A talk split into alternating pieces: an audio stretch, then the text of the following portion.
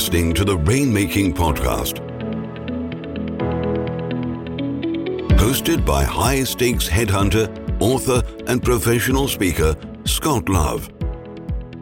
Hey, this is Scott Love, and thanks for joining me on another episode of the Rainmaking Podcast. So I'm going to be willing to wager a guess that you're living in a virtual world. You're working virtually, you're on tons of Zoom meetings, and having a good Zoom call is a core competency. What if you have to give a presentation? What if you have to sit in a panel for a client development conference? Well, our guest today is going to give ideas and suggestions on how to effectively rock the virtual stage. His name is Rich Trigger Bontrager.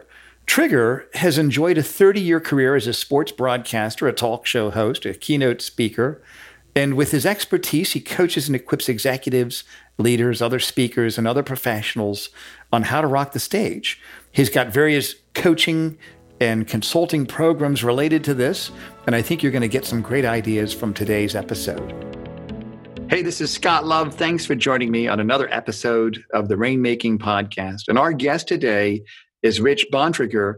And this is an interesting and a relevant topic because, just to give some context, in the age of COVID, what if you can't go speak at a panel to do rainmaking and client development? What if you can't go speak at a conference? Well, you're going to get a chance to do that virtually, I'm sure.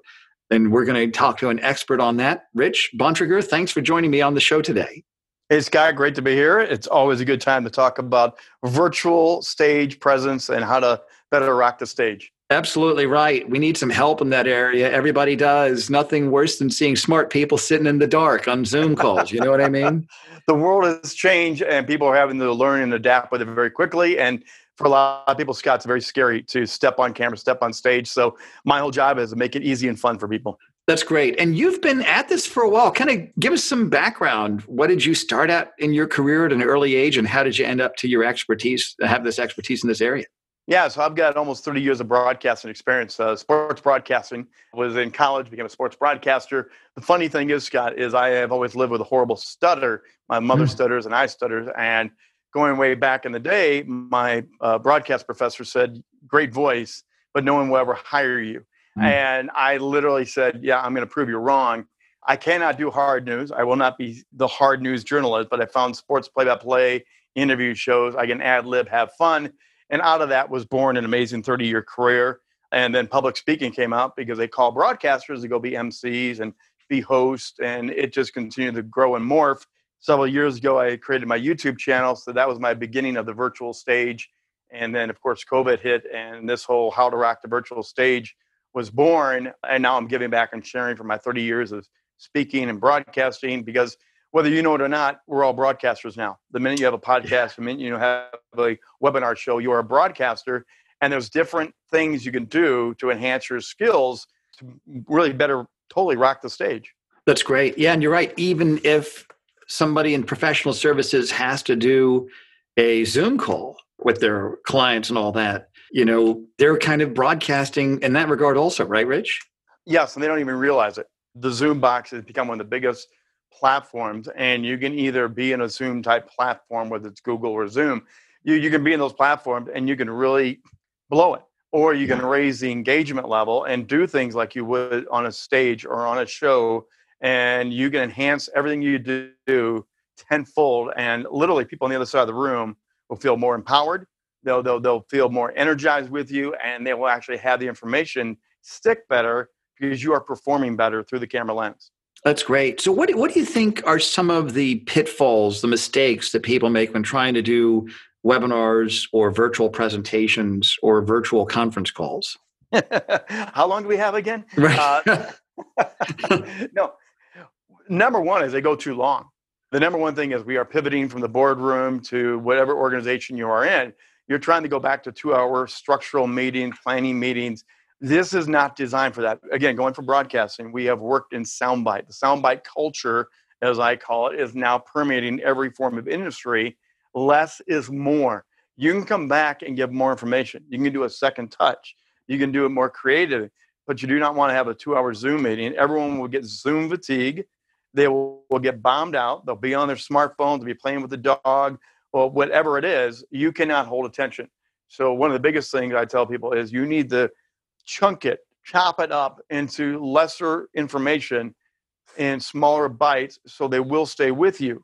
The other thing, of course, is the camera angle. Camera angles looking down on you from head down don't work. Uh, camera angles coming up your nose don't work. The lighting in the room, if you if you have those shadows on your face and you look like the ghosted guy that's being interviewed by the C I A, that doesn't work. Mm-hmm. So those are some of the things that people just right now are not even thinking about. And that's what I coach. I literally help you enhance your environment, but also enhance your presentation so you don't go two hours. So we can talk about some of these things kind of point by point, right, Rich? Yeah, break them all down anytime you want to. So let, let's kind of do that then. The first question I have, let's just say, and there's different levels. If I'm a partner and I'm having conference calls with my colleagues and my clients, I don't need a fancy camera. What what are the things, what's kind of the minimum thing that I would need to give effective virtual video presentations and conference calls? Yeah, great question, Scott, because basically uh, people are freaking out and spending more money than they need to right now. You don't have to go blow big money. You can start with your laptop. You can start with your, your tablets. But the thing is, you want to make it sit up eye level. Prop okay. it up in a box. No one's ever going to see it. I, I've, I've seen crates, shoe boxes. I've seen it all, books. But get it up to eye level. So start with whatever apparatus you have. The second thing is you want to have that good lighting. The best, cheapest free lighting is open up your window and face your face toward the sunlight. Natural lighting is always the better one. And then no one will ever know that you're looking out the window. Here right. in Colorado, I've got the mountains. So when I look out my window, I got a great scene to do these interviews. Then the next thing would be your microphone. You can just do your straight laptop. It will pick it up, uh, depending on how of a room you're in.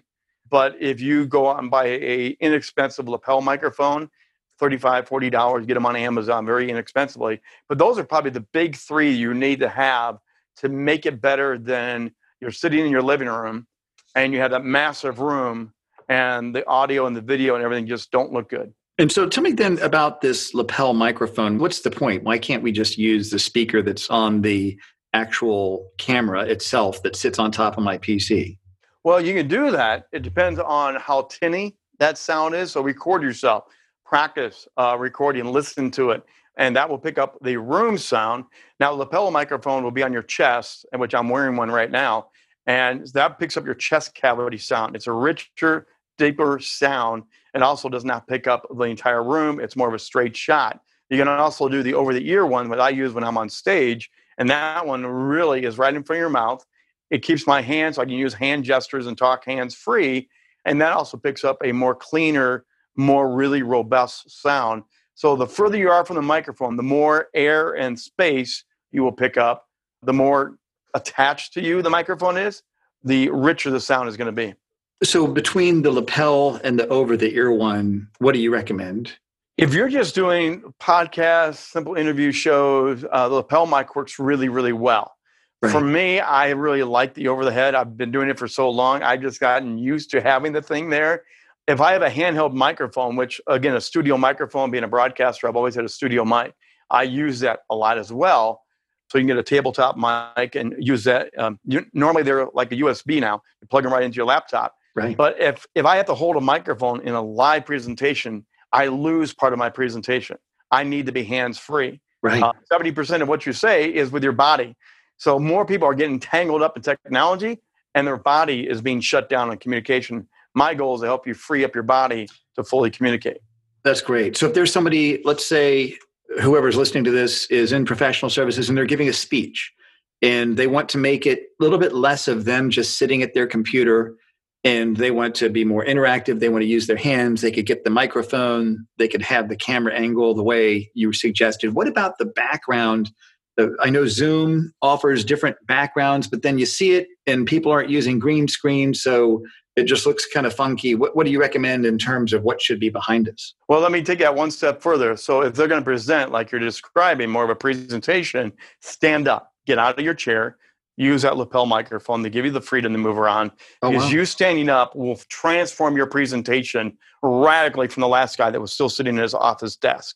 If you want to really rock it, you'll have the full energy. You'll feel like you're presenting on a stage. It transforms so much. Then when you go to the screen, yes, uh, the Zoom one is completely digital and you will disappear.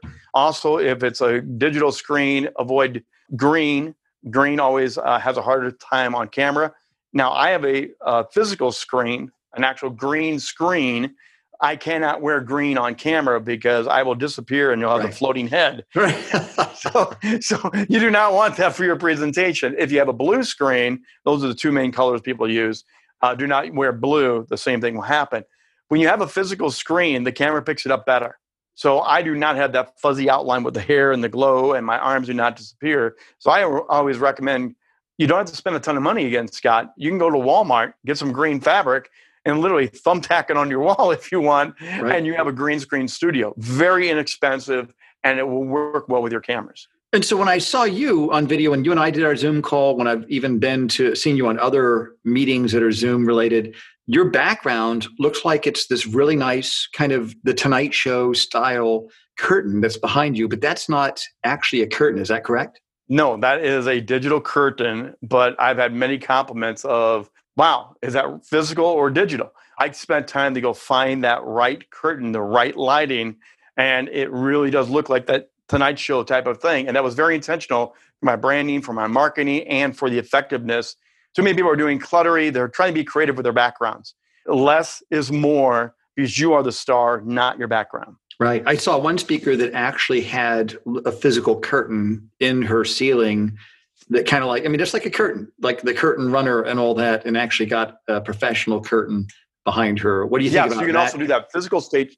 Yeah, physical stages are very good. If if you want to make a physical stage, go for it. Find a corner in your house, move some bookshelves, and make your physical stage. If you don't have that ability, the green screen allows you to create something that you can move and take anywhere on the road. So with your green screen, what do you have? Do you have, I've seen some on Amazon where it's a circle that sits right on top of your chair, right behind you.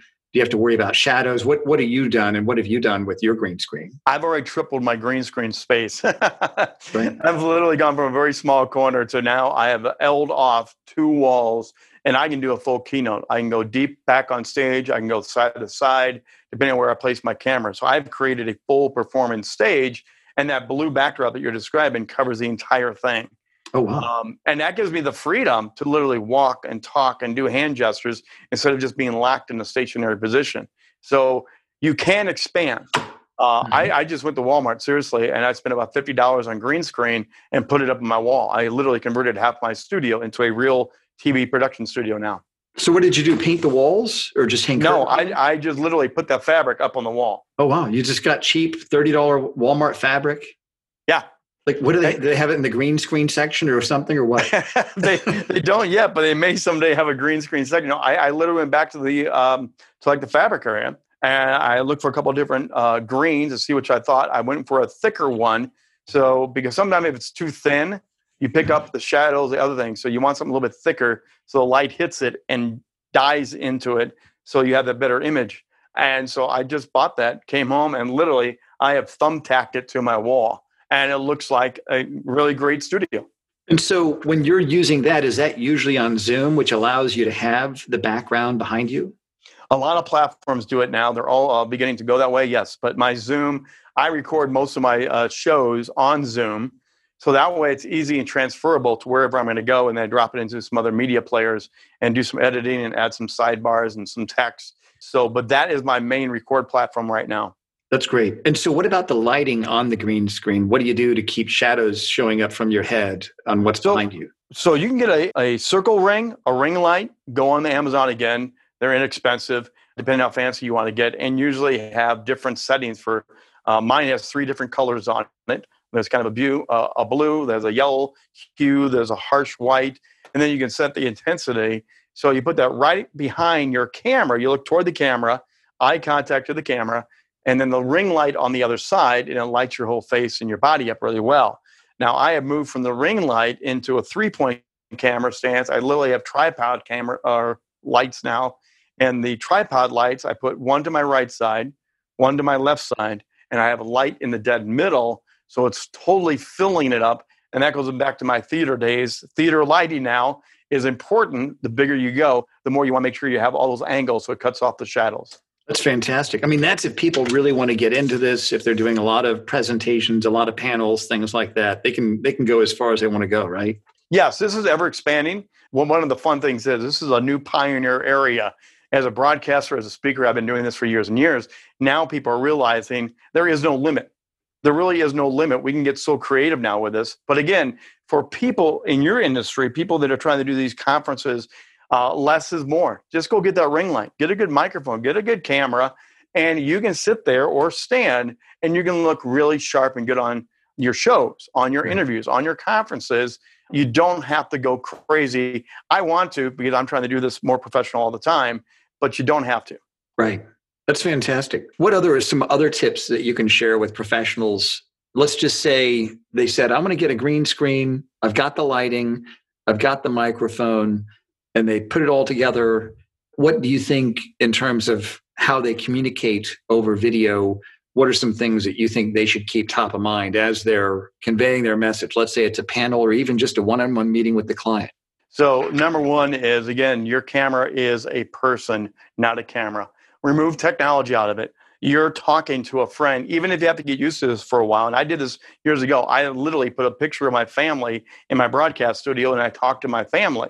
Mm. So if you need to put somebody on your screen behind your camera lens to look at, your girlfriend, your best friend, whatever, it helps you smile. It helps you engage and smile when you're on camera because it shows you're having fun. You have to learn how to do that. The other thing is stand up and present because your hands are a part of your communication. When you're sitting down, you're restrained and you're shrinking into the box. Instead, stand up and present like you would a regular keynote, regular business meeting where you have the clicker and, you know, just do what you naturally do, but just realize you need to be on the camera, framed up, eyeball to eyeball, make sure your eye contact is there.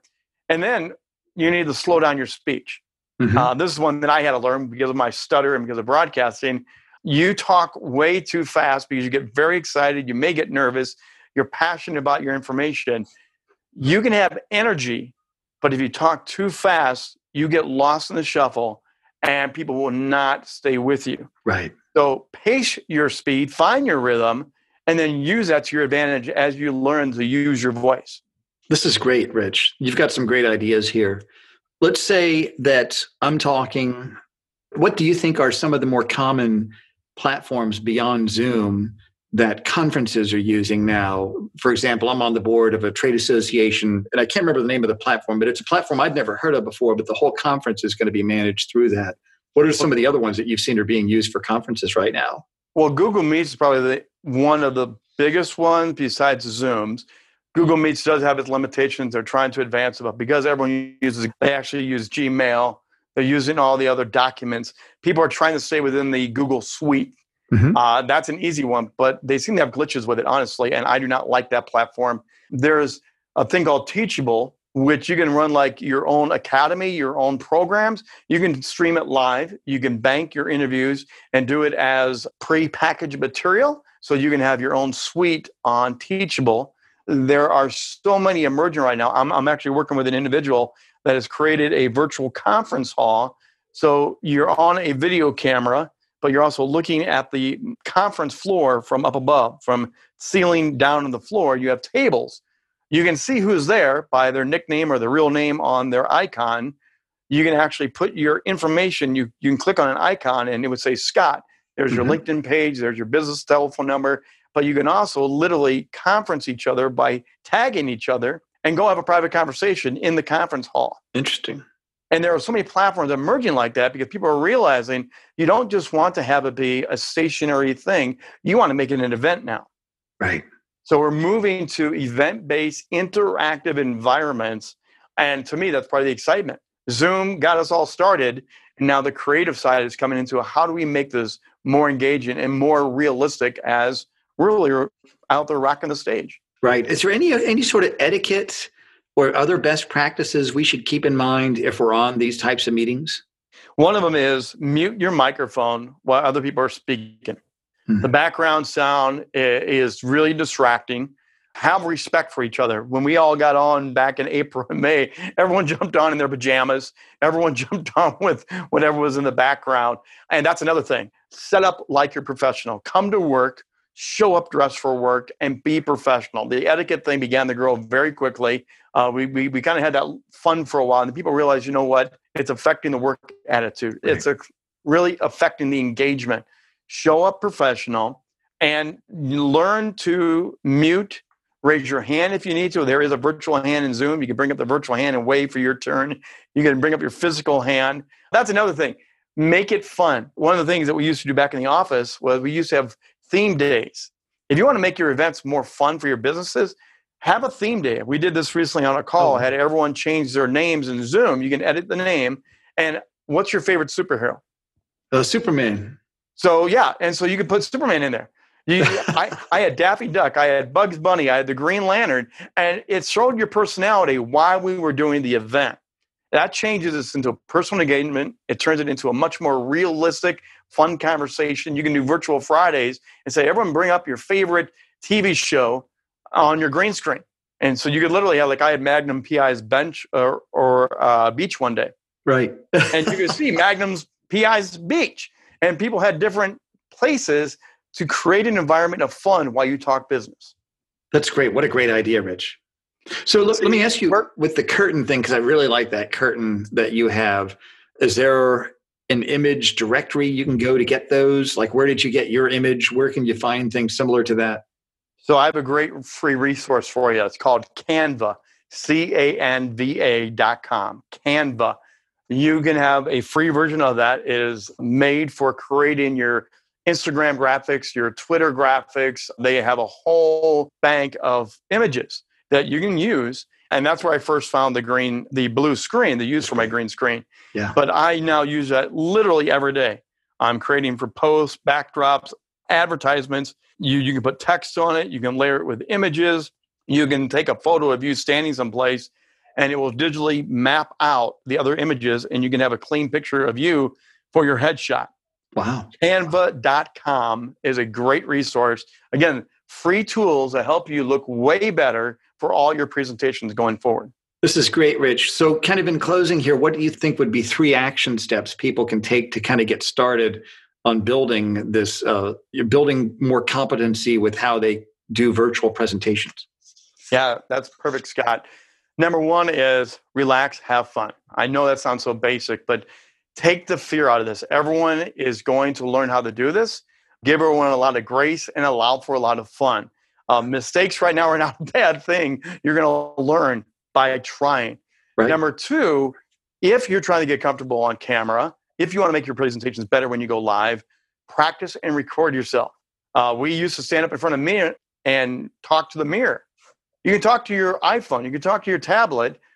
And delete it, and delete it, and delete it. No one ever knows how much you practice to look good on camera. Mm-hmm. It removes the fear. It helps you look better. So practice off camera, private one oh one. And finally, I would say pick one of those things, that the microphone or the camera or the lights. Which one are you going to start to build your studio? Don't, don't go waste all the money and do all of them at once.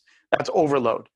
Pick out one that you think is best for your situation. It might be the green screen.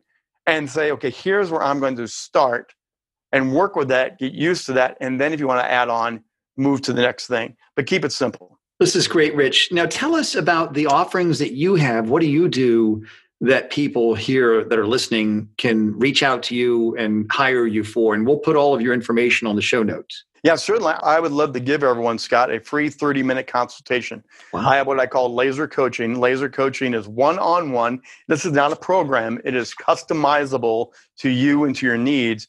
Packages, sometimes we get an eight-part module, and we never get through them because we don't need half of them. So I'm actually doing one-on-one Zoom calls. They're fifteen minutes at a time, and what we do is we pick one of the things out. We, we first do a thirty-minute consultation. That's completely free. Mm-hmm. Then, then if you want laser coaching, we take one thing at a time and we do them fifteen minute conversations. Again, less is more. Don't do long meetings. So I may say, hey, Scott, why don't you go work on your introduction for your next talk? You work on your introduction. We get back on a call. We talk about how it is. You tweak, you modify it. After you feel confident with that thing, we come back and say, what's the next thing, Scott, that you want to address, that you want to make better? And then we attack that. So you set the pace fifteen minutes at a time, and we coach it one-on-one through a Zoom call. This is fantastic, Rich. We're going to put all your information on the show notes here. Would you like for us to put your YouTube channel on there too? Yeah, no, that would be great. My YouTube channel highlights my How to Rock the Virtual Stage show, which is live Wednesday nights. I have guests and experts that we talk about skills and tips to help you rock the stage. Great. And then we do all playbacks as well. Yeah. Okay. I'll put that on there. I'll check that out today, and we'll uh, we'll make sure that everybody has access to that, Rich, on the show notes. Appreciate Thank, it. Thank you. Yeah. Much. Thanks so much for being here. This is great. I'm glad we connected today. Uh, thanks for the great tips for everybody listening, and I'm sure we'll have you back on here in the future, Rich. Look forward to it, Scott. Thank you very much. Thank you. Thank you for listening to the Rainmaking Podcast. For more information about our recruiting services for international law firms, visit our website at attorney search group dot com. To inquire about having Scott speak at your next convention, conference, sales meeting, or executive retreat, visit the rainmaking podcast dot com.